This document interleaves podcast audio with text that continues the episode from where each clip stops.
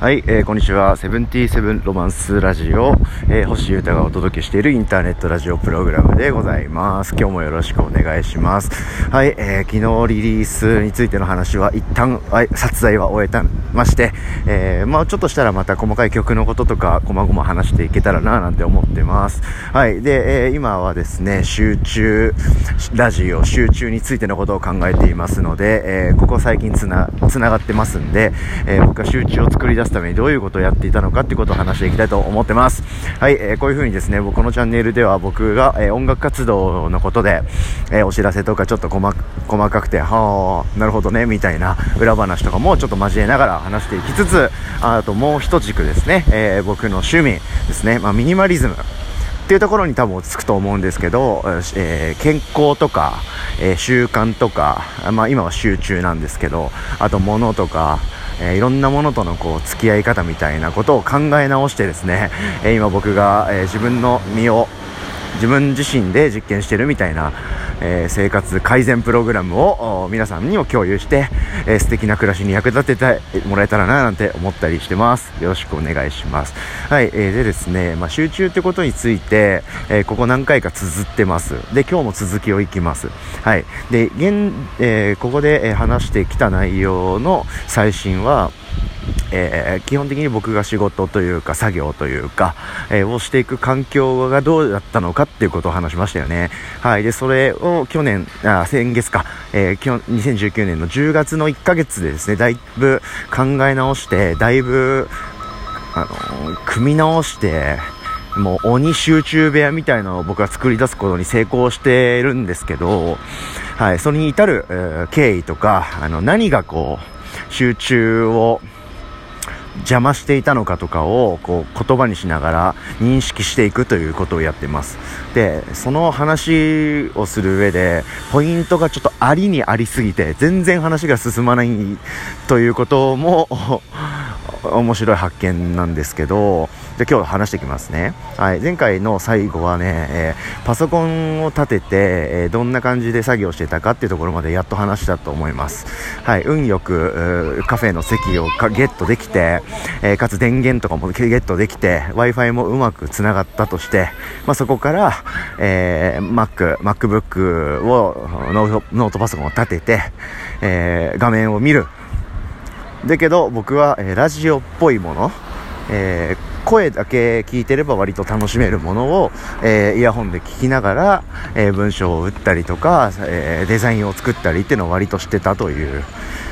感じでしたよね。はい。まあそういうスタイルでやってたんですけど、あと、で、そこから、ここからが今日の新しい話なんですけど、えそれをしながら、えーこの前ちょっと話したんですけど、えー、Google Chrome っていう僕がずっと基本的には中央に据えていろいろ見たりしているウェブブラウザあるんですけど、それの、えー、小窓みたいな感じで、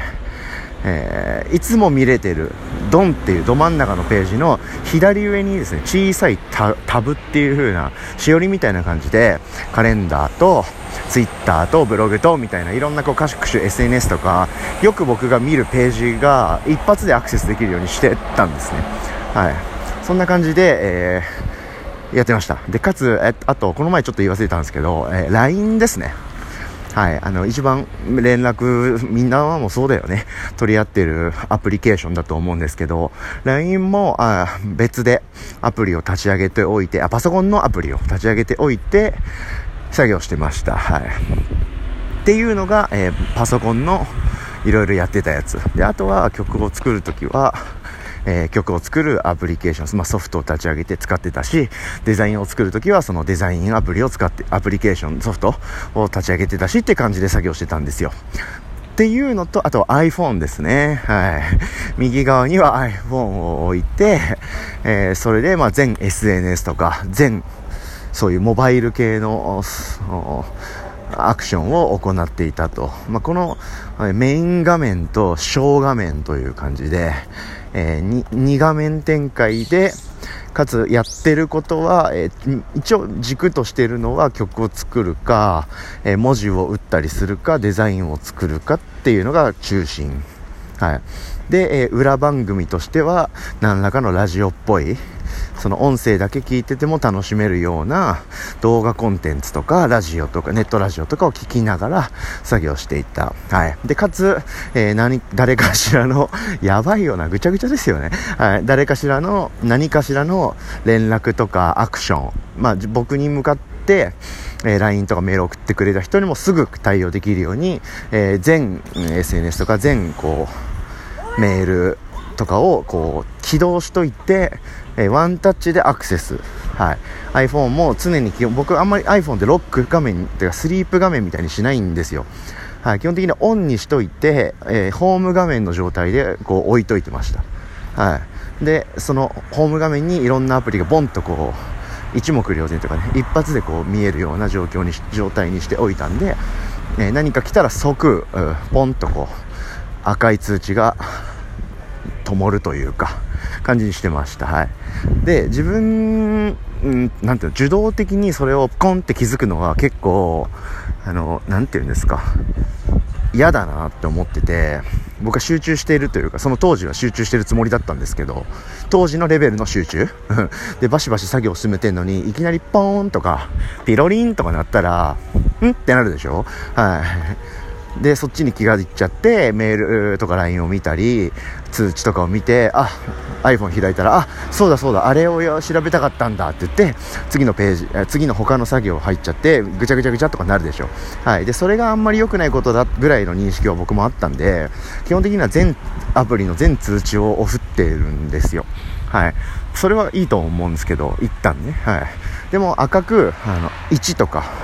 メッセージが来たら右上にこう出るような感じにしてました。しパソコンでも、えー、LINE が来たら、えー、MacBook の上のバー電波とか時計とかちっちゃくこうずらーっと横に並んでる画面で想像つくと思うんですけど、はい、そこの LINE のアプリがのマークがアイコンが緑色に光るっていう風な設定があって、えー、それをオンにしてました、はい、という感じですね。はい。なんとなくイメージ湧きますよねきっと。まあ割とそういう風なテンション感の人って多いと思うしそれが全然いけてないとかそういう話を僕してないんですけど、はい、そんな感じで、えー、セットアップ完了。であとはもうやるべきこととか普段考えてることとかをやってました。はいやっと環境を話し終えたな。はいどうですか？あのこれで何かこう一つのことにガーッと集中してオラオラオラって進められると思ってたんですよ、僕は。で、実際問題、まあ、しっかりやれてたので、その時思う理想はそれでしたし、しっかりかませてた気はしてます。はい。なんで、今までのいろんなことの案件、全然ダメだったなとかは思ってないです。はい。ですけど、こっから先ですよね。あの、そういう風に集中する環境とかの作り方とか、ちょっとずつこう、意識して調べてみたりとか、そもそも集中する環境を作ること自体に発そういう発想がなかったっていうか、興味があるないというか、そんなこと思いつきもしなかったという感じで、はい。僕は家、自分の家とか、そういう、何て言うんですか閉ざされた環境で、えー、作業をカツカツやることになるなんて思ってなかったし外で生きていく外っていうか、えー、自分の部屋から出てその社会の中というかいろんなお店とかいろんな場所外、まあ、ノマドってやつですよねいわゆる遊牧民。という意味だと思うんですけどそういうノマド人生をこれからもやっていくでその中でぶっかましていくっていう風な分母というかね発想だったんではいあんまりその集中の次元が僕は結構低いんだってこと自体を何にも意識してなかったし考えたこともなかったです。はい。で、ここから、えー、いろんなこうミニマリズムとか、習慣とか考え方とか、あるでしょ？ビジネス書みたいな。はい、そういうの僕いろんなのを読んできてるし、もうめちゃくちゃ好きなんでよくいろんな人の本読むんですけど、今でもね。はい、そういう人がいろいろ言ってきたこととかが、ちょっとずつこう、なんていうんですか、フラッシュバックしてくるんですね、ちょっとずつ。はい。あの、いろんなことを集中して物事を一個ガーッと進めるべきだとか、あまあいろんな人が確かに言ってるし、みんな正解だったなって思いますね。はい。なんで、そこをだんだん意識し始めて、で、この集中ラジオの一番最初に話したきっかけですね。はい、それをお伝えしたと思うんですけど、僕自身がちょっと、まあ、大悟さんの動画見たりして、集中かとか思い出し、思い始めたっていうのと、あとは、えー、リスナーの方、フォロワーの方から、あの、そういう相談というか、あの、話題作りにどうですかと。君は集中をできてるかいと。集中をどうやって星さんは作ってるのと。はい。自分は全然そういうのが外的情報に負けちゃって全然集中できないから、あの、困ってるし、まあ、自宅で仕事するような感じの環境にしたいとか思ってるとか、そういうなんかこう、漠然とした相談も込みで、えー、話を聞きたいし、話題にどうみたいなノリで話してくれたんですけど、そういうことがこう、だんだんこう、繋がって一つになってくるんですね。で、確かになーって僕の中で自分の暮らしをこう顧みるようになるんです。はい。で、そもそも今年の春ぐらいから結構こう、アグレッシブに活動できる体制に変えたって僕何回もいろんなところで言ってるんですけど、はい。それによってですね、そもそも時間がかなり生まれたんですよ。はい。あの、やるべきこととか、やら、やらなきゃいけないことが減ったわけじゃないんですけど、なんだろうな余計な時間とか、なんかこう全然全く関係ない部分のあれこれのドタバタが消えたっていう自覚、意識はあるんですね。はい。なので、あそのぐらいからカフェにいたりとかその作業をするかしないかは別として、えー、カフェでパソコンを開いて自分だけで1人で過ごしてるって時間はめっちゃ増えたんですよ今年の春夏ぐらいに